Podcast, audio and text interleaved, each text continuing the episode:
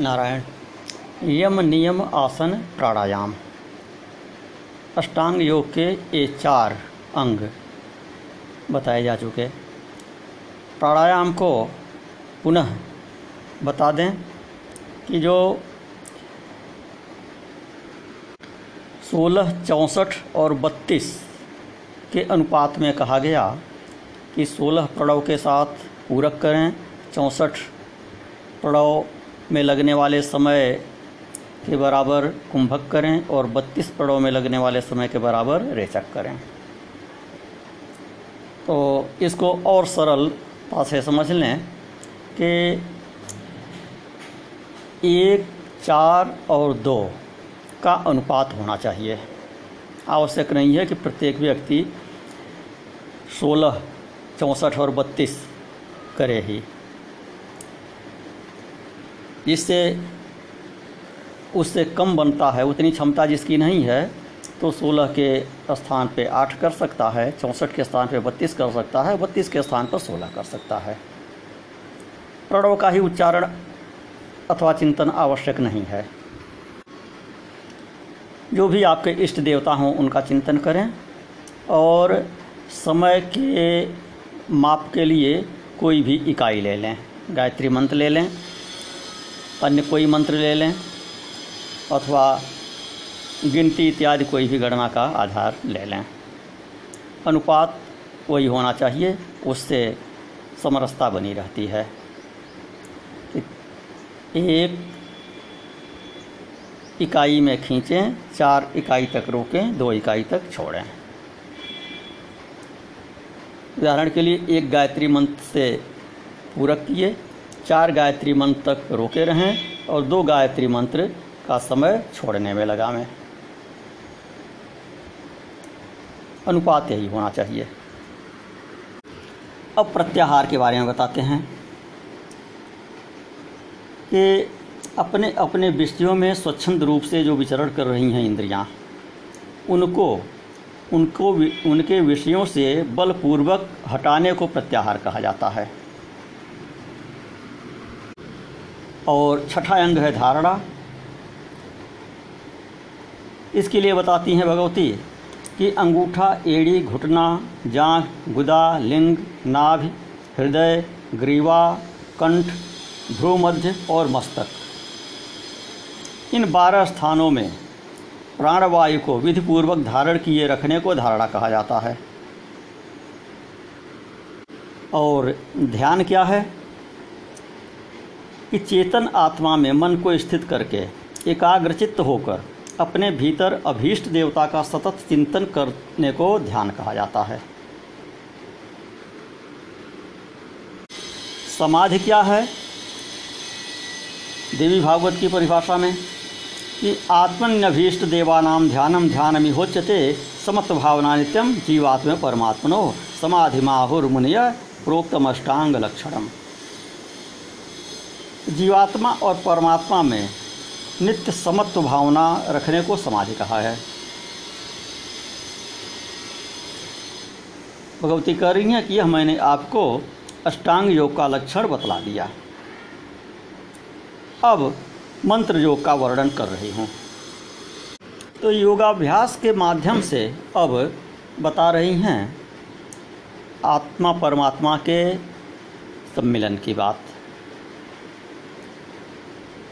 जीव ब्रह्मात्मैक्य की बात अब बता रही हैं कि अद्वैत की सिद्धि योग के माध्यम से कैसे होती है। तो विश्व शरीरमित्युक्तम पंचभूतात्मक नग। चंद्र सूर्याग्र तेजोभिर जीव ब्रह्मैक्य रूपकम। इस पंचभूतात्मक शरीर को विश्व कहा जाता है। चंद्र, सूर्य और अग्नि के तेज से युक्त होने पर जीव ब्रह्म की एकता होती है। कैसे चंद्र, सूर्य और अग्नि युक्त होते हैं? चंद्र से तात्पर्य ईडा से है, सूर्य से तात्पर्य पिंगला से है और तेज से तात्पर्य सुषुम्ना से है। तो इस शरीर में साढ़े तीन करोड़ नाड़ियाँ हैं। उनमें दस नाड़ियाँ मुख्य कही गई हैं और उन दस में भी तीन नाड़ियाँ अति मुख्य अति प्रधान कही गई हैं। वो हैं चंद्र सूर्य तथा अग्नि स्वरूपिणी, सुषुम्ना। चंद्र नाड़ी ईड़ा सूर्य नाड़ी पिंगला और अग्नि नाड़ी सुषुम्ना। ये नाड़ियाँ मेरुदंड में व्यवस्थित रहती हैं। चंद्र रूपिणी श्वेत ईड़ा नाड़ी बाई ओर स्थित है।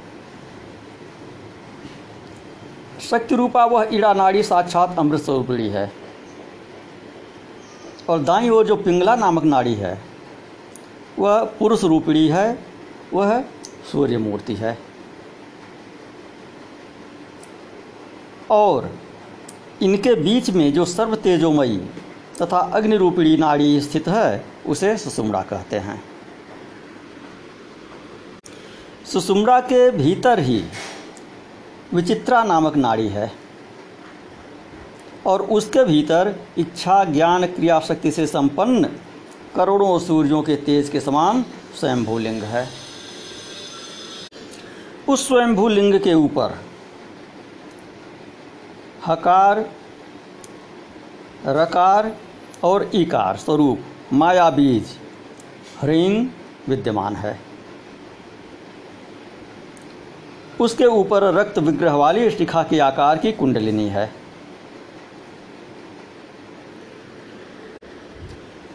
भगवती कहती हैं कि वह दिव्यात्मिका कही गई है और वह कुंडलिनी मैं ही हूँ।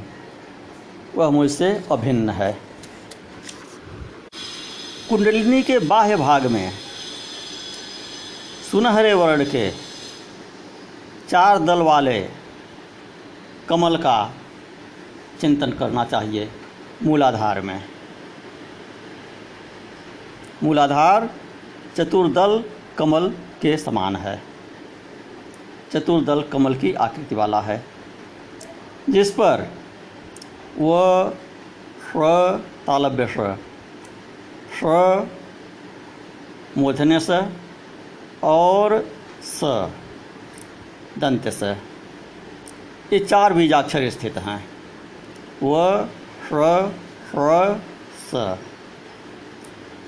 उसके ऊपर छह दल वाला स्वाधिष्ठान पद में स्थित है। जो अग्नि के समान तेजोमय, हीरे की सी चमक वाला और ब, भ, म, य, र, ल, इन छह बीजाक्षरों से युक्त है। आधार षटकोण पर स्थित होने के कारण मूलाधार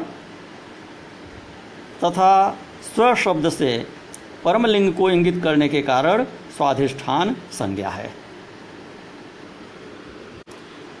यहाँ सभी चक्रों का वर्णन चल रहा है। मूलाधार बताए और स्वाधिष्ठान बताए। अब इसके ऊपर मणिपद्म या मणिपुर चक्र बता रहे हैं। नाभिदेश में, मेघ तथा विद्युत के समान कांति वाला, अत्यंत तेज संपन्न और महान प्रभाव से युक्त मणिपुर चक्र है। मणि के सदृश प्रभाव वाला होने के कारण यह मणिपद्म कहा जाता है। यह दस दलों से युक्त है और उन दलों के अक्षर हैं ड, ढ, ड़, त, थ, द, ध, न, प, फ। यह दस दल कमल इन दस अक्षरों से समन्वित है। भगवान विष्णु के द्वारा अधिष्ठित होने के कारण यह कमल उनके दर्शन का महान साधन है। अर्थात मणिपुर चक्र में भगवान विष्णु का ध्यान करना चाहिए। इसके ऊपर अनाहत पद्म है। अनाहत चक्र। यह क, ख, ग, घ, ङ, च, छ, ज, झ, ञ, ट, ठ। इन अक्षरों से युक्त बारह दल वाले कमल के समान है। इसके मध्य में दस हज़ार सूर्यों के समान प्रभाव वाला बाणलिंग है। और बिना किसी आघात के इसमें शब्द होता रहता है। इसलिए इसको अनाहत चक्र कहा गया है। यह शब्द ब्रह्ममय पद्म है। पांचवा है विशुद्ध चक्र। यह सोलह दल वाला है। धूम्र वर्ण वाला है यह। और इसमें सोलह स्वरों वाला कमल है। दल है। सोलह दलों वाला कमल है जिन पर सोलह अक्षर हैं। अ, सोलहों स्वर। अ, आ, ई ई, उ उ, री री री री ए, ऐ, ओ, औ अंग अह। तो इन सोलह स्वरों से संपन्न है यह। सोलह दल वाला विशुद्ध चक्र। इनमें हंस स्वरूप परमात्मा के दर्शन से जीव विशुद्ध आत्मस्वरूप को प्राप्त हो जाता है। इसलिए इसे विशुद्ध पद्म अथवा विशुद्ध चक्र कहा गया है। इसी को आकाश चक्र भी कहा गया है। इसके ऊपर छठा आज्ञा चक्र है। उसमें परमात्मा की आज्ञा का संक्रमण होता है। इसी से उसको आज्ञा चक्र कहा गया है। यह दो दलों वाला है। ह तथा क्ष। क्ष। इन दो अक्षरों से युक्त और अत्यंत मनोहर है। आज्ञा चक्र के ऊपर कैलाश नामक चक्र है और उसके ऊपर रोधिनी नामक चक्र है। तो कहती हैं कि इस प्रकार मैंने आपको आधार चक्रों के विषय में बता दिया। इसके और भी ऊपर सहस्त्र दलों से संपन्न बिंदु स्थान रूप सहस्त्रार चक्र बताया गया है। इस प्रकार यहाँ नव चक्र को बताई नौ चक्रों का लक्षण बताई आगे विधि बताती हैं कुंडलिनी जागरण की। इस सर्वप्रथम पूरक प्राणायाम के द्वारा मूलाधार में मन लगाना चाहिए। तत्पश्चात गुदा और मेढ्र के बीच में वायु के द्वारा कुंडलिनी शक्ति को समेट कर उसे जागृत करना चाहिए। पुनः लिंग भेदन के क्रम से स्वयंभू लिंग से आरंभ करके उस कुंडलिनी शक्ति को बिंदु चक्र अर्थात सहस्त्रार तक ले जाना चाहिए। नीचे से ध्यान करते हुए ऊपर की ओर बढ़ें एक एक चक्र में क्रमशः ध्यान करें। इसके बाद उस पराशक्ति का सहस्रार में स्थित परमेश्वर शंभु के साथ ऐक्य भाव से ध्यान करना चाहिए।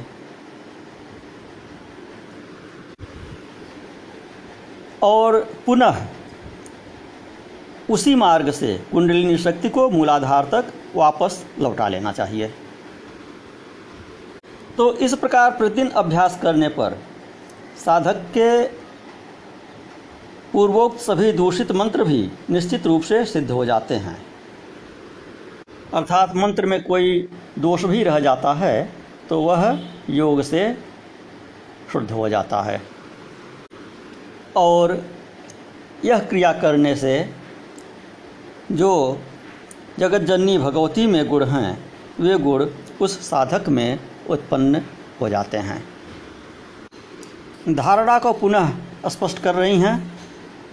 कि दिशा, काल आदि से अपरिच्छिन्न। मुझ भगवती में चित्त स्थिर करके जीव और ब्रह्म का ऐक्य हो जाने से शीघ्र ही साधक तन्मय हो जाता है।